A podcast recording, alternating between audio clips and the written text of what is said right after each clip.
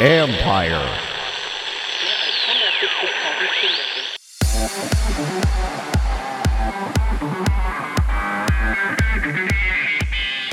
Live esports is ramping back up. Uh, but what's interesting about the tournaments is most of them are accessible to the grassroots at some level as well. So we have qualifiers building up into the main event. And then by the time we get to the big finals, like the one we have in DC, you're talking about the best of the best in the world competing. That's James Woollard, head of commercial solutions at Blast, who is about to have their marquee event. This is the Future Sport Podcast. I'm Bram Weinstein.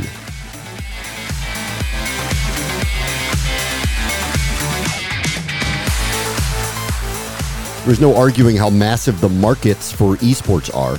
There is some discussion over the content and live event play, however, for professional teams. But the folks at Blast still see massive upside and are treating stadium shows like experiences.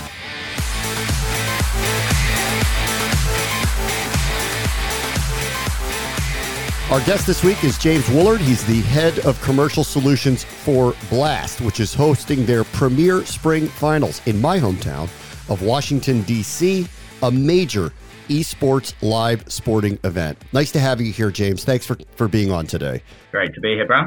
Uh, tell me a little bit about, before we get into the actual event itself, tell me a little bit about Blast and what you guys do. Yeah, so Blast is one of the leading esports organizations and networks in the world. Uh, we do a lot in terms of the esports entertainment space and trying, trying to create next level entertainment experiences for esports fans and teams. Um, that includes many things from live esports events like the one we're bringing to DC in June, uh, all the way through to creating our own streaming platforms and channels, uh, and also working to create new esports products and IPs uh, that really brings gaming and com- competitive gaming and esports closer to the fans. Uh, so, in a nutshell, that's what we do as an organization. Okay, let's take the last part first there the new IP. Um, can you be specific? Like, what are you talking about? Yeah, so we create our own tournament series and IPs as Blast. Uh, so, working very closely with the game's publishers and developers, uh, we create IPs such as Blast Premier, which we're bringing to DC next month, uh, which is its own identity, its own brand, um, and its own kind of followed tournament series and competition, which millions of fans across the world tune in to watch. So I guess in, in terms of a, a, kind of footballing equivalent, you're talking about a kind of NFL league or something like that. Yeah. That fans will tune in to, to watch, to follow, and to support the teams. Okay. Um, take me through the build of that. Uh, obviously, there are millions of gamers. There are thousands that probably call themselves professionals on some level. There are streams of these players playing various different sports and games. Um, how do you kind of see finding the right groups to bring them in and bringing them into the fold of the company that you're building here? Yeah, and so in some of our tournaments and the uh, the competitions and IPs that we run, we're talking about the best of the best players. So these are kind of global champions who are competing at the top level of their sport. Uh, and we do that across Fortnite, which most people will have heard of, um, across Counter Strike, uh, and across other titles such as Rainbow Six as well. So effectively, we're talking about the kind of best in the world, global athletes um, who travel across the world to compete in these tournaments in front of live audiences and fans. Uh, but what's interesting about the tournaments is most of them are accessible to the grassroots at some level as well. So we have qualifiers building up into the main event. And then by the time we get to the big finals, like the one we have in DC, you're talking about the best of the best in the world competing. Uh, and these really are kind of pro full time athletes who compete at the top level within our franchise leagues and systems. And then, and where do you find them? Are you going through Twitch? I mean, how are, how are you finding the next stars, if you will, of esports? Yeah, so most of these stars will already be part of an official team. Uh, and some of these teams are huge brands in themselves. So FaZe Clan, as an example, yeah. uh, has millions of followers across social media and millions of um, uh, kind of viewers and people who tune in just to watch FaZe Clan as a team play. So they're the equivalent of a Washington Commanders or a Washington Wizards in the sense that they are already an established team. Uh, they will find their players through uh, through Twitch, uh, through the ranking system online, um, and also many of them now have academies as well. So they almost have a bit of a draft system where players, when they're very young uh, and who look good, get drafted and, um, and and signed up by some of these big teams, and these teams then compete within our leagues. Uh, what that means is we have the best players competing at the top level within our leagues as, as the tournament operator and organizer. Okay. Um, obviously, it's a very crowded space. How do you kind of view the future of esports as a competitive league with live events? And I'll get into the one and, and how you're kind of viewing all of that. How do you view the competition as people try to build these leagues up?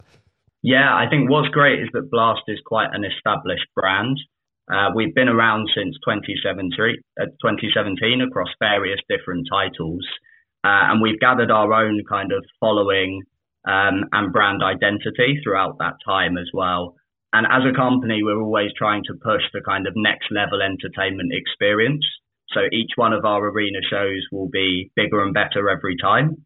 Um, and we do kind of borrow some best practices from sports and other forms of live entertainment to make sure we do stay ahead of the curve and stay ahead of our competitors. And then we're also launching things like Blast TV, which is a new viewing experience and a new platform to bring the experience closer to the fans and to really optimize the viewing experience. So again, that's how we're always um, changing what we do and creating new exciting experiences for fans to stay ahead of the competition. Okay, so what can fans get on the streaming side, the Blast TV? What what what differentiates it? Yeah, so I mean, Blast TV, if you compare it to something like uh, YouTube or Twitch, uh, it has a very active community of fans. So fans will be chatting, will be engaging, and will be talking about the action that they're viewing. Uh, it has a live 4K uh, high resolution viewing experience. Uh, so you get the best possible version of the esports that you're watching. Um, and we also have a number of interactive features as well. So you can uh, engage in polls and competitions and quizzes. Uh, you can vote on things that actually happen within the arena show itself. So it brings you closer to the action. Uh, and it's also a fantastic opportunity for content as well. So we produce a lot of content, programming, documentaries around the main event itself, which is then shown live within a content hub on Blast TV. So what we want to create with Blast TV is really a one-stop shop for fans who are passionate about Counter Strike and about esports generally. And as for the live event itself, what would fans expect if they attended something like this? Yeah, so I think for fans, they don't really know what to expect sometimes when they come to their first esports event. But we've tried to take the best of live entertainment, so the best of sports uh, and competition, combined with the best in terms of concert production. So we have the big lights. We sometimes have pyrotechnics and smoke and effects and things like that. We have fan engagement, so things like t-shirt cannons um, and other types of kind of very exciting meet and greet opportunities. And we bring all of that into the live experience. So we really try to elevate it beyond uh, gaming on the stage. Yeah. And we try to make it something that really engages fans of all different ages at our events. Um, as you as you are going through this and putting together live events, you're talking to a very different generation of quote unquote sports fans. So what are you learning about them? What do they want from a live event experience? Yeah, it's a really good point. We see that our demographic is quite a bit younger than in some traditional sports. Um, our fans tend to want a very interactive experience. They are very passionate fans, so they want to get up and personal with the action. They want to be able to meet their heroes, which is something that we facilitate through player meets and greets and things like that. Um, but I think often they'll want to be able to engage digitally with what's happening physically in the arena as well.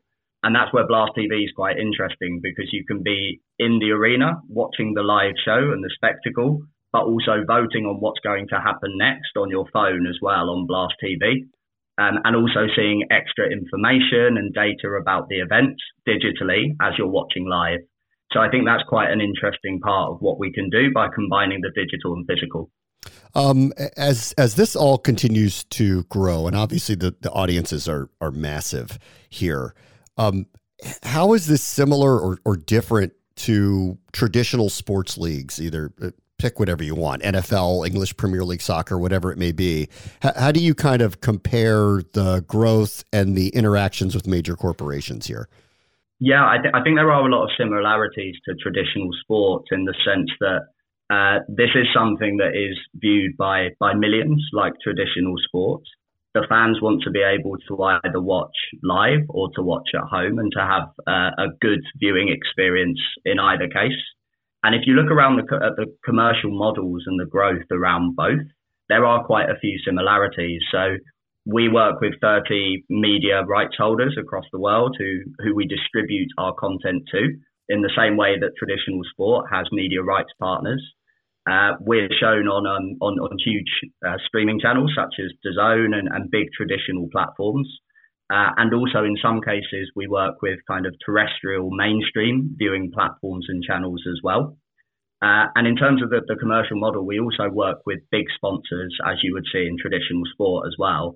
So in the same way that NFL teams and NFL leagues will have uh, big brand sponsors coming on board and taking the opportunity for exposure. Uh, we do the same thing with all of our major events as well. Um, and I think that's super important to the continued professionalization and growth of esports as it moves forward. Um, as you continue to try to connect to fans in this way, which is through these formats, um, like take the Kansas City Chiefs there are a number of people that would be connected to them because they're the Kansas City Chiefs and they've grown up and they love this team. And there's a number of people that love their quarterback, the star, Pat Mahomes, and they're connected to him. As you see the growth of esports, do you see the possibility of connectivity to team oriented builds, or is this going to be a star driven type of thing? Yeah, I, think it can be a bit of both within esports. So, in the same way that in NFL, you see people who either have an affiliation with a team because it's local or a player because they're a real superstar of the game.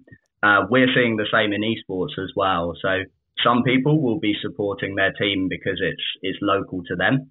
So in the spring final we have coming up, we have Complexity, which is a US based team, and the same with FaZe Clan as well. So you could have that local affiliation.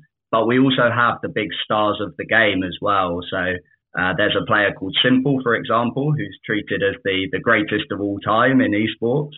Um, and some people will follow a team because of, of an individual player's profile. Um, and lots of them are great characters as well. So, I mean, in the same way you have players who are, are fun and very interactive in, um, in the NFL and, and many other sports, we see the same thing in esports where some are real fan favorites for that reason. Um, and I think the continued growth of esports will depend on characters who really stand out and also those local team allegiances yeah. and affiliations. All right, I'll let you go on this. Um, this is just selfish. Why DC? You picked my hometown. Why why is it here? Yeah, I think DC is a fantastic location for a number of reasons. Um, I think Events DC have done a fantastic job in kind of growing the esports scene uh, and ecosystem within the city.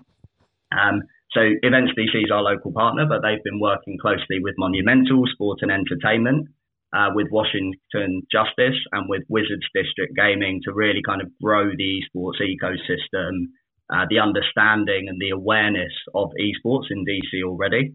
Um, plus, it's an amazing city. It's the nation's capital. And coming back to the US for the first time in, in three years because of the pandemic, we wanted to do it properly and to come to a kind of tier one established city in DC. Um, and from a fan experience perspective as well, DC is fantastically located on the East Coast, which means fans from New York, fans from Philadelphia and beyond can come and travel to DC to watch their teams compete within the Blast Premier Spring Final. Um, so there's a number of reasons why we thought it's a fantastic location. Yeah, and you're validated. The event is sold out, so fans uh, who do not get tickets can watch this on a live stream.